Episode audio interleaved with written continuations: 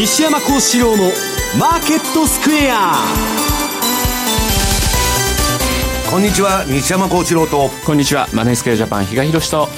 皆さんこんにちは。アシスタントの大里清です。ここからの時間はザンマネー西山幸四郎のマーケットスクエアをお送りしていきます。えー、さあ大引けの日経平均株価です。9日続伸となりました。終値、ね、200円46銭高い2万1155円18銭ということです。西山さん、はい、9日続けての上昇となりました。もうあのー、ちょっとまあ長年目のボリンジャーバンドを見てもですね、はい、まあバンドウォークかあるいはまあ2シグマの外でやると。まあ確率的に言うと2.5%しかないような相場がですね、はい。まあ、走ってると。い、うことですね。だからまあ冷やしでまあトレンド相場があと、えー、9月の、えー、頭ぐらいからまあ発生してるわけですけど、うん、まあそれがまだ続いてるということですね。昨日ニューヨークは小安い動きでしたよね。ニューヨークの下落、ものともせずといったところですかね。まああのー、ニューヨークもね、えー、東京もそこそこ、はい、目先の相場ですよ。いいとこまで行ってることは確かなんですね、ただ買うから上がる上がるから買うというですね、まあもう理屈も何も関係ない、えー、相場が展開されているということなんですね。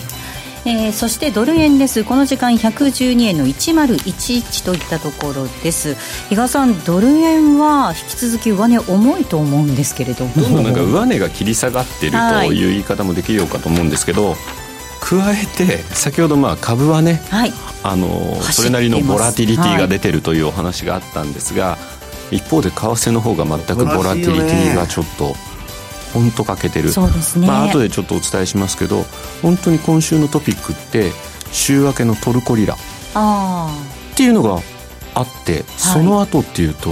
もううだうだした相場。昨日ポンドがちょっとね乱高下っていうのもありました、ね、あれも一瞬で終わったわけじゃないですか結局。はい。ってことを考えると、うん、あの西山さんとの喋ってたら今の相場は模索相場だと。なるほど。為替の方はね、うん、まあそれはね9月で大体こういう動きになるっていうのは予測できたんですけどまあそれはまたあとチャートを見ながら、はい、えやりますけどね。はいご紹介していきたいと思います。さあ番組ではリスナーの皆さんからのコメント質問お待ちしています。投資についての質問など随時受け付けておりますのでえぜひホームページのコメント欄からお寄せください。ザ・マネーはリスナーの皆さんの投資を応援していきます。それではこの後午後4時までお付き合いくださいこの番組はマネースクエアジャパンの提供でお送りします。毎週月曜夕方4時からは毎度相場の福の神10ミニ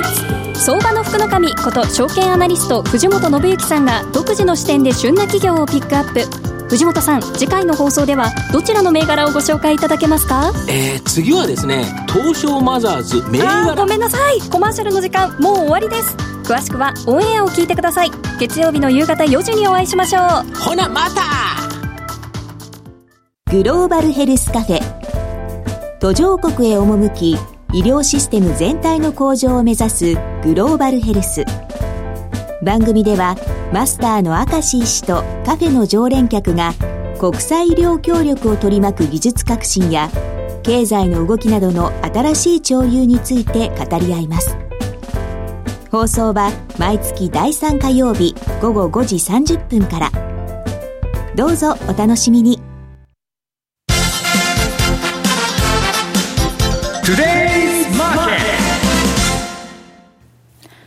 トゥデイズマーケットです。え今日のマーケットを振り返っていきたいと思います。大引けの日経平均株価、先ほどもお伝えしましたが、9日続けて値上がりとなりました。日経平均株価9日続けての値上がりとなりまして、21年ぶりの高値をつけています。終値、200円高の4、えー、200円46銭高の21,155円18銭でした。トピックス8.49ポイントのプラス1708.62。東証一部の売買高概算で18億4795万株、18億4795万株、売買代金が3兆2810億円でした。値上がり銘柄数が1206銘柄、対して値下がりが723、え変わらずは101銘柄となっています。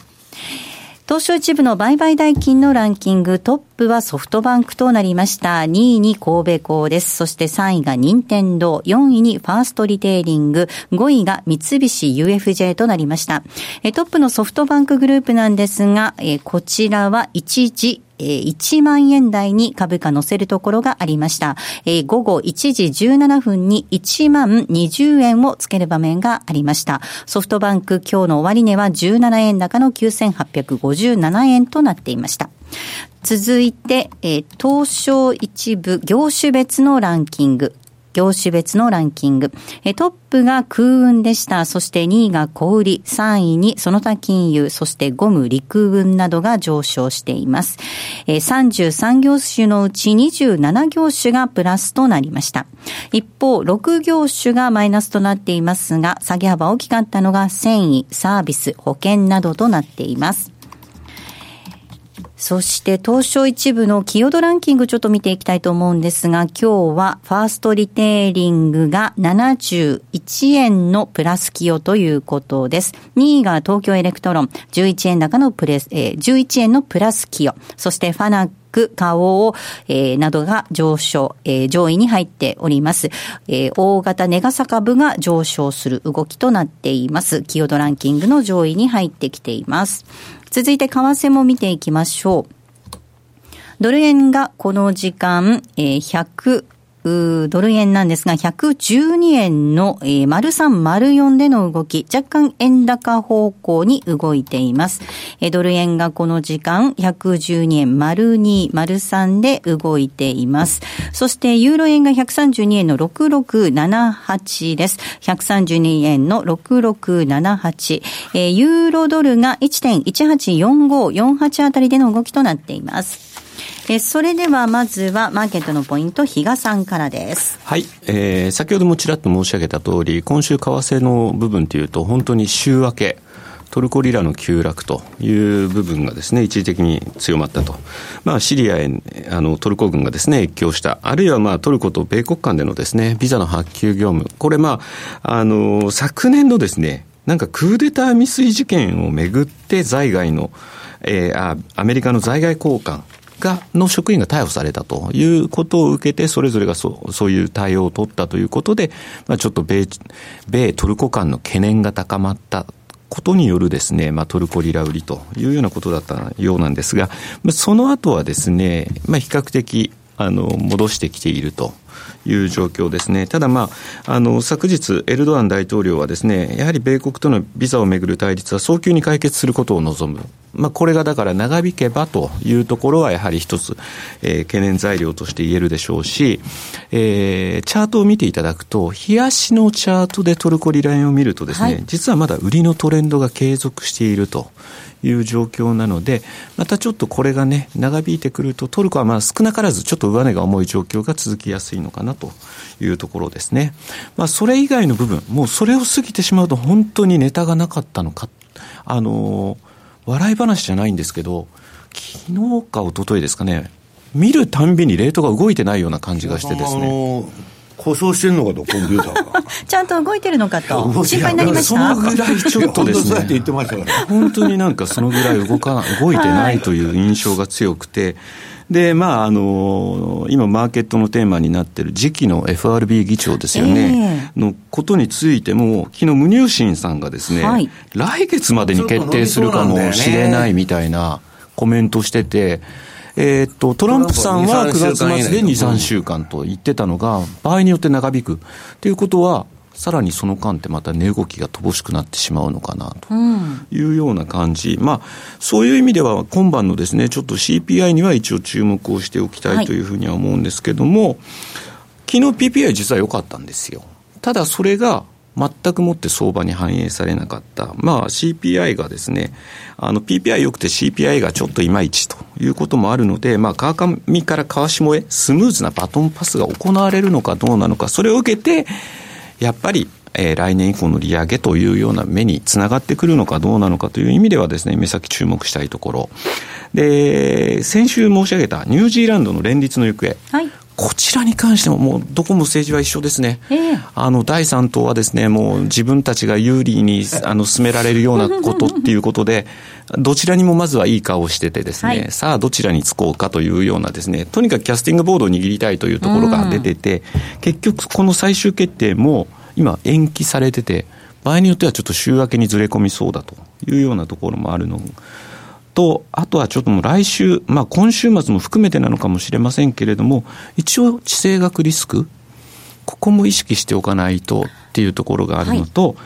あとですね、ちょっと個人的にいつ出てくるのかってずっと追ってるのが、アメリカが4月と10月に出してる為替報告書。はい。これもちょっとね、そろそろ意識しておきたいかなというようなところですか、ね、トランプの今言ってる減税からボルカールールからうまくいかないと、もう議会通す経済政策がうまくいかないとなると、もう口先で、通商だとか為替の方に来るのはもう目に見えてるんですね。はいだまあ、比嘉さん言われたように、ちょっとそっちの方にも注意しとかないといけないということなんでしょうね。えー、では西山さんにもお話伺っていきたいと思います。はい、まあ、あの、本当に比嘉さんが、コンピューターが壊れてるんじゃないかって心配したぐらい為替動いてないっていうことでしたが、はい、相場、模索中ということですか？為替相場は、えー、模索中なんですね。で、まあ、株だけ走ってるというのが今の、まあ、マーケットで、で、それもですね、あのー、例のノーベル経済学賞を取った、えー、と、セイラーさんですね。そう、セイラーですね。はい、リチャード・セイラー。まあ、これあのー、皆さん見たかどうかわからないんですけど、えー、マネーショート。あれはまあなかなか哲学的で、まあ専門用語連発でね、まあ難しい映画だとは言われてたんですけど、まあ非常に示唆に富む、まあ、金融危機。まあ、日本で俗に言うリーマン危機の真実っていうのは何だったのかと。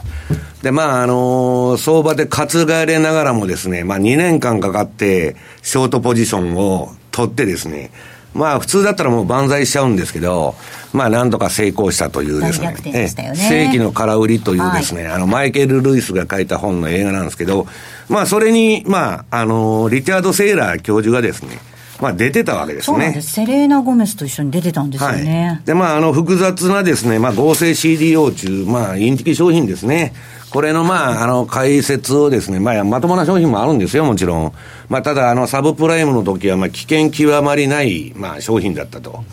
で、合成商品の、まあ、説明をしてたんですけど、まあ、彼がですね、今、あの、まあ、今年ノーベル経済学賞取ったんですけど、まあ、シカゴ大学の教授ということで、で、今の相場についてどう思うかと言ったら、我々は人生で最も危険な時期にあると。最高に今が危険な時期なんだと言っとるんですね。これってどういうことだと。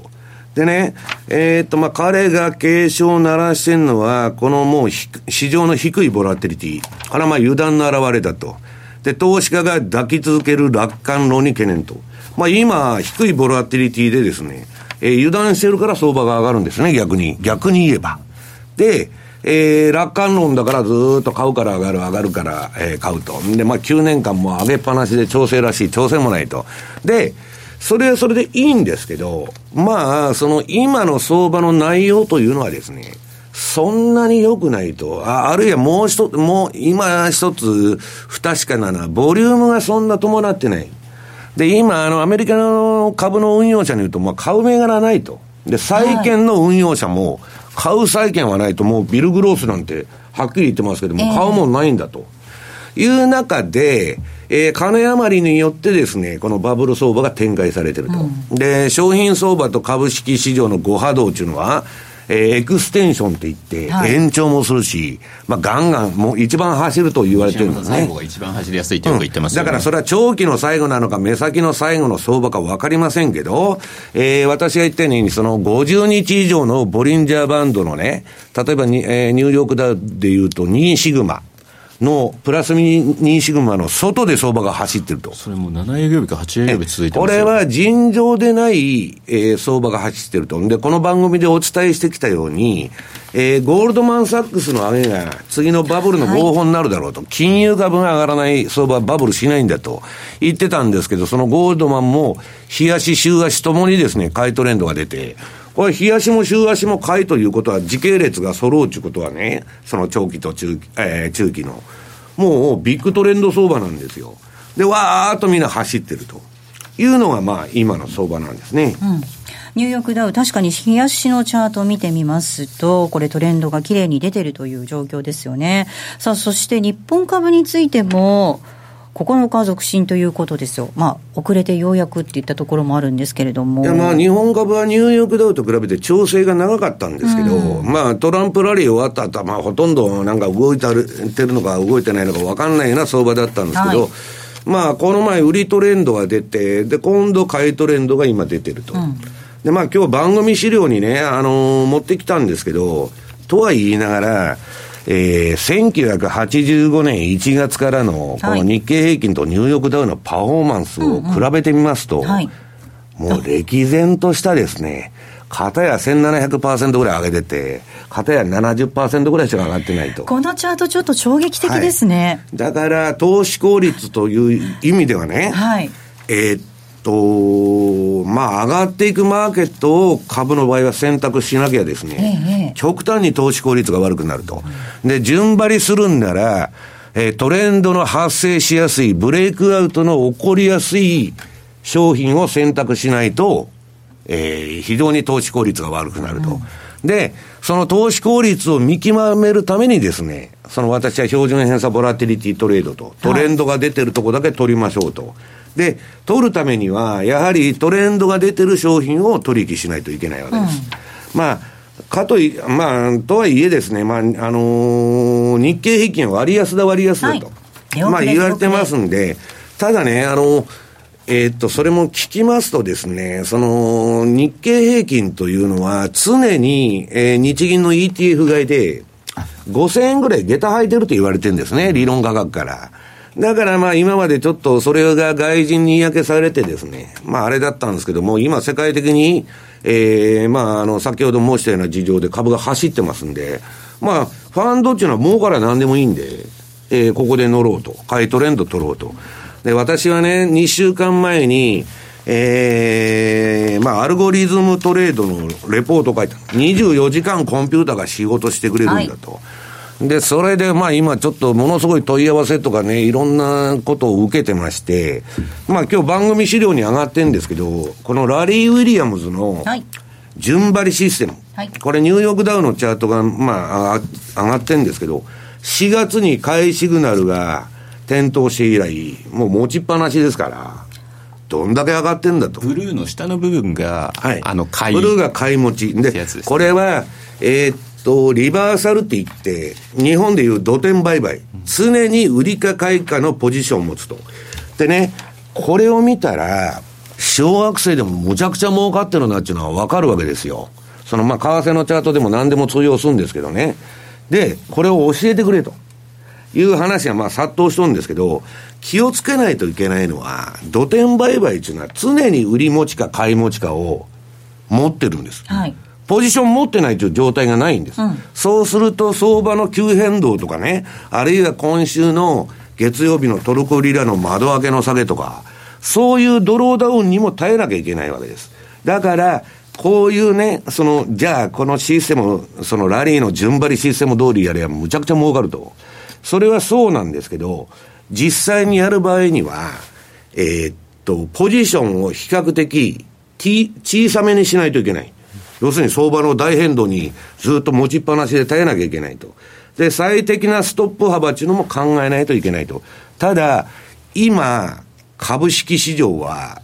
えー、おおむね私のやってる標準偏差ボラティリティトレードから、このラリーのね、えー、順張りシステムから、あるいはもう一つ、まあ、そのアルゴリズムトレードのレポートで発表したんですけど、逆張りシステム。すべてうまくいってると。だからテクニカルで、素直に、まあ、相場についていっても、まあ、逆張りポイントで買っとってもですね、まあ、両方取れてるような相場にはなってるということなんですね。うん、ということは、ファンド税もここでも、まあ、ある程度儲かってるっていうのは推測がつきますんで、儲かってるから余計に勢いが良くなってると。で、弱気の声は全くかき消されてると。うん、だけど、そういう状態っていうのが、むしろ相場にとってはね、ピークに近づいてると。その目先の相場は。いうことを、まあ、ちょっと考えておかなきゃいけないと。で、えー、何もですね、利食い目標値を置いて、あの、そこで売ろうという作戦を取らなくても、逆差し値を置いて、トリエリングストップで、えー、過去5日でも3日でもいいですから、それの安値を切ったら手締まおうということで、相場についていってると、今の株価インデックス、まあ、CFD とか先物とか、あと個別株でも非常にうまくいくという展開なんですね。うん。まあ本当におっしゃるようにテクニカル的に見ると本当に強い相場が続いていて、その背景にあるのは金余りっていうところなんですが。いや、金余りというかね、トランプですよ。税制改革。ええ。トランプの経済期待が、もうむちゃくちゃ、うん、えー、今度は実現するんだと民主党を巻き込んでね、やるんだと。ただ、そのノーベル賞学者のですね、リチャード・セイラーさんは、はい、本当にそんなことできるのと。何の確証があるんですかって言っとんですよね。だから、まあそういう意味ではね、年末にかけて、まだちょっとそのトランプの政策の、もう何せ議会がその法案を上げて通さなきゃいけないんですから。だけど、そういう話は比嘉さん、どっかから聞こえてきてますか？えっとね、昨日、共和党会員のライアンさんがですね、一応11月中に税制改革の法案を下院で可決したいとの意向を示してて、うん、クリスマスまでに上下両院で可決成立を目指すっていうようなことは言ってるんですよね。うん、その頃に本当に可決するのかうんぬんつって、また、ね、まあ、ことが起こってくると。ね。はい。まあ、あのトランプのことですから、吸ったもんだはあるでしょうと、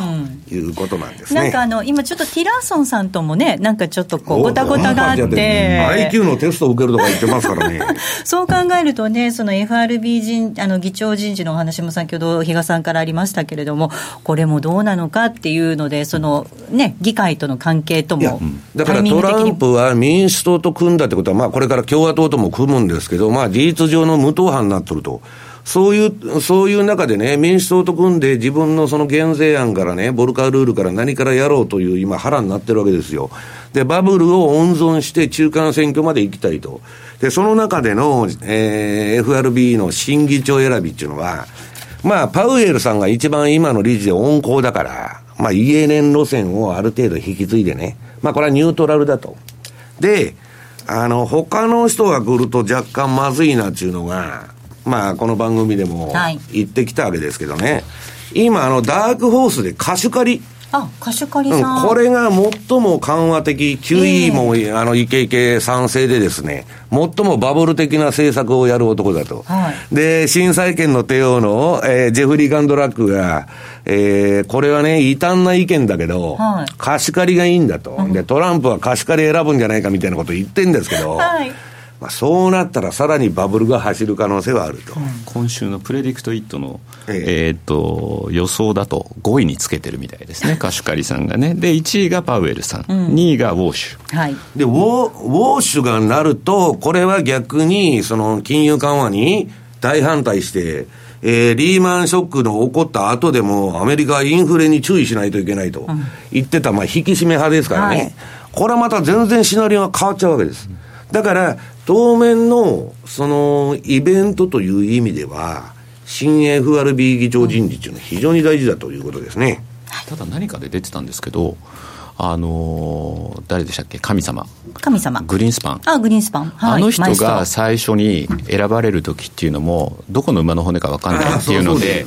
債券売られてたっていう話なんですよ、それまでの流れを踏襲できるかどうか分かんない、はい。えー、でも結局、彼はああいうふうになったわけじゃないですか、はい、いや、その前にブラックマンデー食らってるんですよ。まあね、ただ、そうは言いながら、だからこういうふうにいろいろ今、いろいろ言われてるんだけれども、実際にその人が運営をするってなったら、またそこで変わる。例えば、ウォーシュが本当にタカ派でな対応を取ってくるのかどうなのかっていうところも、ね、現実対応するかどうかということですよね。立場が変われば、言ってることが変わると。いうのは、まあ、あの、よくあることなんですけど、まあ、ただね、えー、っと、みんなそれぞれに、まあ、あの、自分の持論っていうのはあるわけですから、そ、ねまあ、そこのところはね、あんまり変わらないんじゃないかと思うんですよね。そこを曲げてほしくないですよね、政治家さんみたいにね。そうですね。ここまでは、トゥレーズマーケットをお送りしました。先読み大名人大岩川源太の負けない投資の鉄則シリーズズバリ明かす。大手の裏をかく投資の極意と先回りノウハウパート2は好評発売中。DVD60 分価格は税込8640円。別途送料をいただきます。お申し込みは0335954730ラジオ日経通販ショップサウンロード。またはラジオ日経ネットショップサウンロードまで。気になるレースが今すぐ聞ける。ラジオ日経のレース実況をナビダイヤルでお届けします。開催日のレースはライブで3ヶ月前までのレースは録音でいつでも聞けます。電話番号は0570-008460 0570-008460 0570を走ろうと覚えてください。情報料無料かかるのは通話料のみ。ガイダンスに従ってご利用ください。M2J トラリピボックス。トラップリピートトラップリピート。僕の名前はトラリピー。トラップリピートトラップリピート。それを略してトラリピ M2J トラリピボックスのコーナーです。この時間ではリスナーの皆さんからいただいた質問に西山さんと比嘉さんにお答えいただきたいと思います。え今週もたくさん質問いただきました。ありがとうございました。えー、いよいよ土天さんからこんなメールをいただきました。いつも楽しく拝聴しています。ラリー・ウィリアムズによると今後日経は下げ予想、円高の見通しですが、これから何が起こるのでしょうか何が起こるにせよ西山さん流に淡々と型通りにトレードするつもりです、はい、というふうにメールいただいています。まあ、ラリーの予想はね、短期で1週間でドタバタ変わるんで、彼はまあ、究極の短期トレーダーなんで、で、もう一つは、あの、ラリーは予測をしていてもですね、私もそうなんですけど、コンディションが整って、弱気の、まあ、例えば日経平均ちょっと目先が弱いんじゃないかと言ってても、チャートだとかテクニカルがその弱い方にならない限りは、絶対ポジション取らないんです。私もそうですけど。で、私はね、予想が当たることと相場で儲けることなんていうのは何にも関係ないと思ってるんです。まあ、実際その通りで、これは相場を長くやっていくと理解できることなんですけど、一日の間でもね、高値があったり安値があったり、と弱気の人も強気の人も両方儲かってる場合があるんですよ。じゃあどっちが当たってるのかと。その価格の行動というのはね、その、非常に難しいんです。やればやるほど。で、あのー、これ質問なんですけど、えー、っと、これから何が起こる何が起こるかというよりもですね、うん、私のポジ、あの、ここでね、皆さんにあの、私の相場感だとか思ってることを、えー、ラジオでもずっと言ってるわけですけど、はい、私はですね、まあ今週のレポートにも書いたんですけど、基本的に相場についていくっていうタイプの運用者なんです。はい、予測は、あくまでも予測で、えー、売買は全部テクニカルでやるわけです。で、あのー、私がですね、ポジション取るときっていうのは、相場予測とテクニカルが合致したときに、一番大きなポジションを取ると。で、えー、予測とは関係なしに、そのアルゴリズムトレードっつって24時間コンピューターが勝手にやっとる売買ももう今6割ぐらいの比重でやってるわけです。で、えー、何が相場で一番肝心かっていうとですね、私は32年前に、この相場に参戦してからですね、まあ最初は相場感でやるわけです。ファンダメンタルズと称する相場感。相場感って何かって単なる思い込みなんです。こうなるだろうと。あるいは希望的観測。必ず上がるだろう。必ず円安になるだろう。円高になるだろう。で、相場で損をする最大損っていうのが、この思い込みとか決め打ち。これは一発やったれと。いうのが一番危険なんですね。で、値頃感とか、こういう期待感とか、相場感でポジション取っちゃうと、損切りが必ず遅れるわけです。で、小さな損が雪だるま式に大きな損になると。で、そういう、その痛い経験をね、比較的早い段階でしまして、まあ、あの、売買に関してはほとんどテクニカルだとか、あるいは数学的なものに比重を置いとるわけです。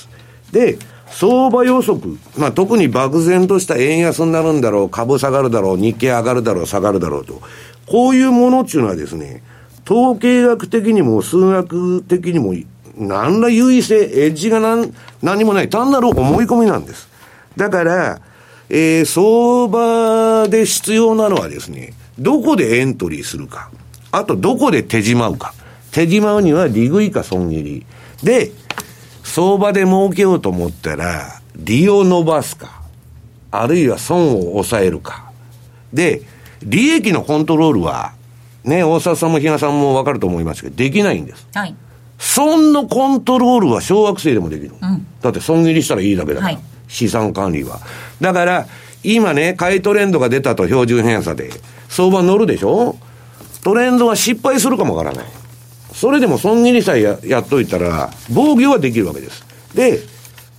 今のニューヨークダウンみたいにむちゃくちゃなトレンドが出て大儲けできることもあると。これは運ですよね。その利益の部分は。だから、まあ、基本的にはディフェンスに、えー、非常を置いとると。で、ラリーのあれはですね、そんなに弱気じゃなくて、彼は、まあ、11月ぐらいまで強いと言っとるんだよね。まあ、日経も、そのあれも。ただ、目先の相場は、ちょっといいとこまでやっとんじゃないかと。で、ラリーは、じゃあ、それでリグエって言ってるんじゃなくて、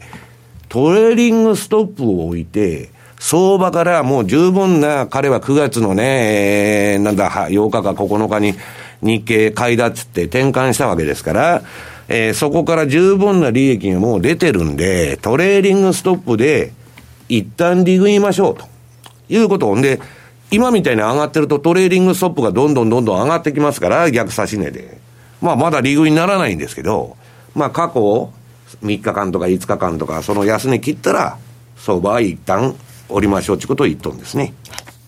え続いて、FX 太郎さんからいただいた質問をご紹介します。えっ、と、ドル円なんですけども、この時間112円割ってきましたね。111円の9192ということで。はい、といったのがなんか、うん、ちょっとね。なんか動いた感じですね。はい、円高方向にちょっと動いてきましたが、はい、えー、ドル円やユーロドルの冷やしや4時間足を見ますと、ドル高は収まり、ドル安へ移行しているように見えます。はい、ユーロドルの調整は終わって、ユーロ高方向へ戻っていくと考えていいでしょうか。ドル円強気の意見もありますが、下方向に行くように見えます。どのように思いますか？というふうにメールいただいています。えー、っと、今日番組資料の中でね、うん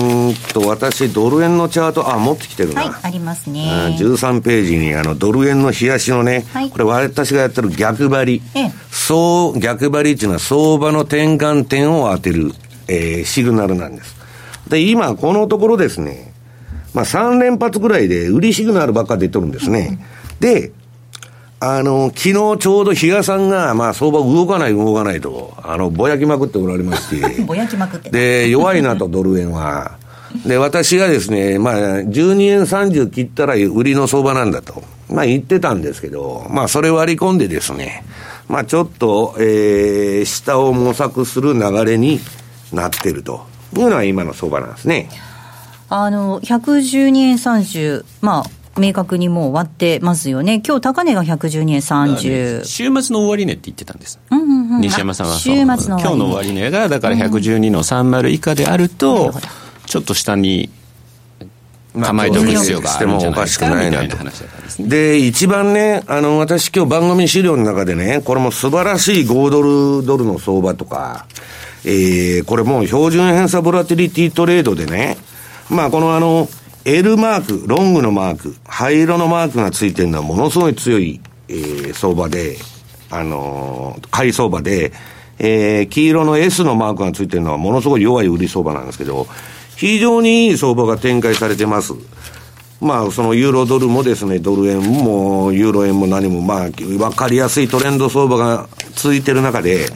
ドル円の足が一番汚い。で、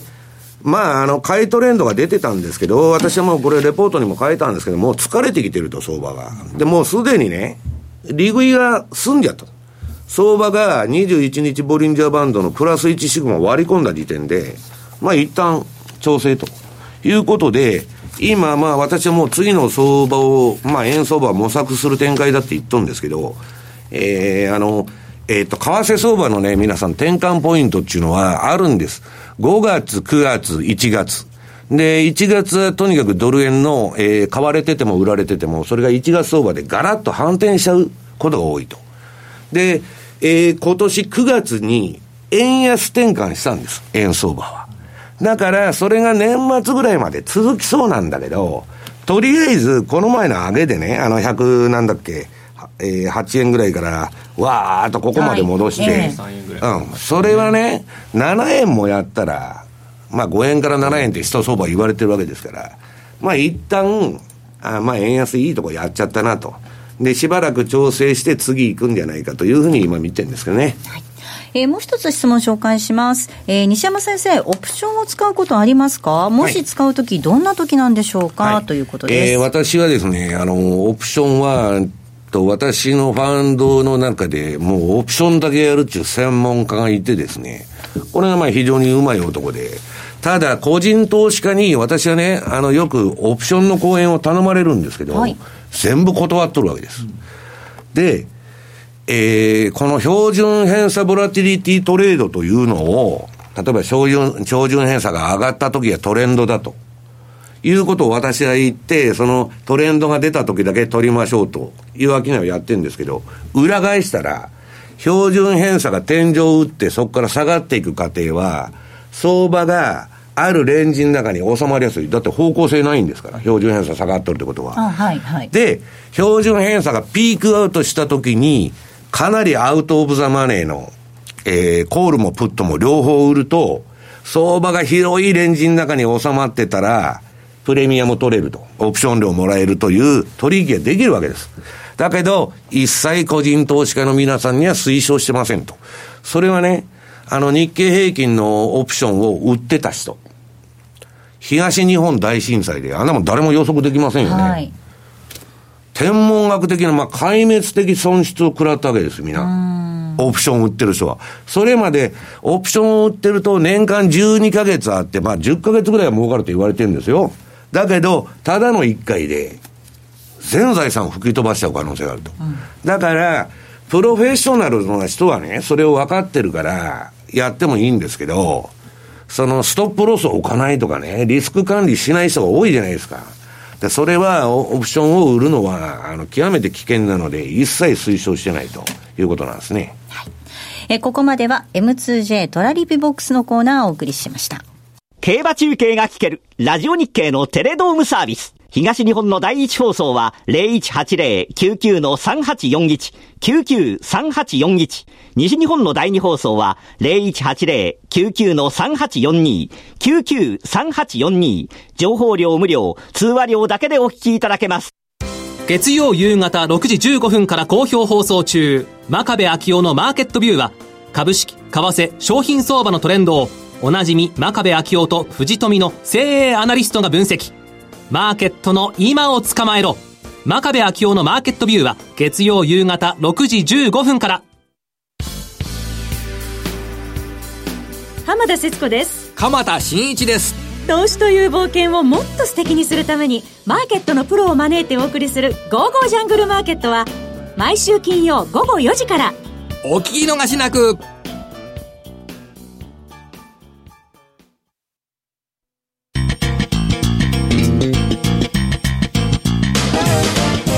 西山幸四郎のマーケットスクエアさあ、このコーナーではマーケットの見方について西山さんにいろいろな角度で教えていただきます。今日のテーマです。年内のドル相場を見通すということでお話を伺っていきたいと思います。はい。まあ見通しはないんですね。はい。いや、あの、おぼろげながら、まあ、9月に転換したまあ、先ほど答え言っちゃったんですけど、スタッフが今びっくりしてまあ、なんとなく、その、円安気味にいくかもわからないけど、そのさっき比嘉さんが言われたように、FRB 議長が誰になるかによってね、ドル相場っていうのは180度変わっちゃう。ウォーシュになるか、えー、あるいは貸し借りが出てくるか、あるいはまあ、えー、中立的なパパウエルで最大公約数になるのかで、全然大きく変わっちゃうわけです。だから私は変な予断を、えー、持たないようにしてると。で、えー、ただしね、今ね、あの、通貨市場が動かない、動かないということで、ぼやきが非常に多いんですね。株はトレンド相場で走ってんだけど、何も出ないんで面白くないと。ただ、株よりも皆さん、むしろ通貨の市場っていうのはね、あとコモディティとか、トレンドだとか、その相場のブレイクアウトと言われる持ち合い離れっていうのは、そもそも発生しやすい市場なんです。で、じゃあトレンドが出た時はどういう時ですかと。だってトレンドが出た時に素直に相場乗っていったら予測する必要ないんです。トレンドに乗れば、利益が取れるわけですから、それで、まあ、それが大きくなるかどうか、失敗するか別として、そういうトレードチャンス、オポーチュニティがあるわけです。で、そこでエントリーすると。で、今日ね、番組資料で、まあ、先ほども言ったことの繰り返しになるんですけど、こんないいその直近の冷やしでね、今年はまあ、私、あの、6月までは4時間以下の足で、標準偏差ボラティリティトレード、ドタバタやってたんですけど、最近、冷やしで、すごくいい相場になってきてるわけじゃないですか。で、えー、直近の相場で言うと、ただ9月はね、やや難しくて、5ドルとかポンド、これはいい相場だったの。で、後のものは、なんか、まあ、ユーロ円も調整相場になっちゃったり、クロス円はですね、例えば5ドル円はそんないい相場じゃないわけです。うん、で、そこでですね、皆さん問題になるのは、その、持ち合いになるのか、あるいはランダムネス、その乱高下になって、えー、相場がぐちゃぐちゃするのか、それを察知できないと、相場っていうのはうまくいかないんです。あ、トレンドが出そうなやつに、その乗らないと、だ、だ、だから、大札さんこの前なんか超マイナーなあの、ポンドスイスじゃねえや、ユーロポンドか。ユーロポンド、はい。ユーロポンドの取引すると、えらくマイナーなもんやってますなと。いや、それはユーロポンドのね、相場見たら確かにトレンド形成になってんです。だから、それを、チャート見て選択するわけでしょで、トレンドが出てるか出てないのかさえ、普通の投資家はわからないわけです。なぜならトレンドが出たっていう指標はね、私が知る限りですよ。メジャーなのは、私が言ってる、その ADX。はい。私はまあ、ワイルダー、あの、原作のですね、修正平均 ADX っていうのを使っとるんですけど、その ADX という平均方向性指数か、標準偏差ボラテリティの2つしかないわけです。だから、相場がこれから動くぞと、トレンドが出るのか出ないのかを、少なくとも傾向だけでも察知できないと、はい、そうですね。順張りで儲けようと思ったってですね、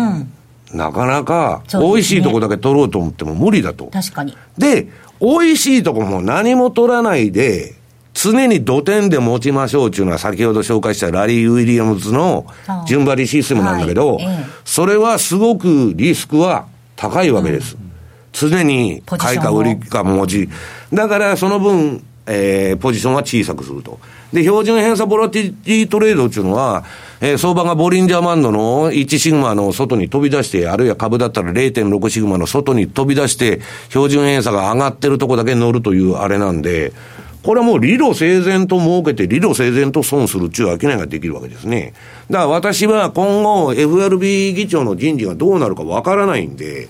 もうひたすらトレンドに素直についていこうと。いうことが、今のところメインなんですね。だから、まあ、貸し借りがなることは、比嘉さん、ないでしょう。うん、まあでもなんとも分かんないですけど、分かんないでしょね。いや、トランプの言ってること、金利は低い方がいいんだと。ね。言っとんだから、貸し借りがなるのが一番いいんですよ。トランプさん的にはね。うん。うん、で、あるいは、パウエルになるってみんながね、その、ウォール・ストリート・ジャーナルから何から言っとるんですけど、はい、本人が嫌っていうかもわからないじゃないですか。そうですね。確かにそうですね。トランプ政権でね、FRB 議長なんかやってられるかと。いう人が多いんですよ。確かにそうですね。後で不名誉な FRB 議長になっちゃう可能性があると。パウエルの場合でも、あとあれですよね、金融規制の改革法は支持してるっていうところがあるので、うん、そこがまたトランプとちょっとねっていうところありますよね。うん、だからボルカールールもね、そのイエレンもあれもみんな反対して、その下でパウエルっていうのはやってきたわけでしょ？だけどトランプはあのように口先介入してきますから、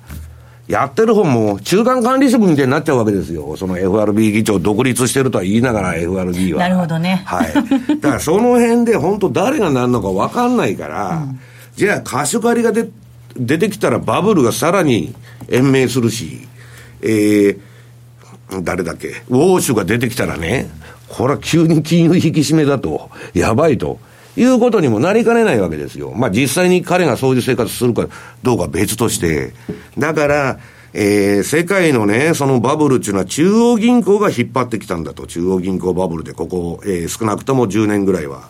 で、そこの世界の中央銀行であるアメリカのね、FRB 議長の交代っていうのは、やはり大きなイベントじゃないかというふうに思ってるんですけど。はい。そうですよね。まあ、12月はもう利上げがあるんじゃないかっていう方向で、結構ドル円動いてきてると思うんですけれども、その人事によっては結構影響を受けますよね。だから、ドル円動いてるっちゅうんですけどね。うん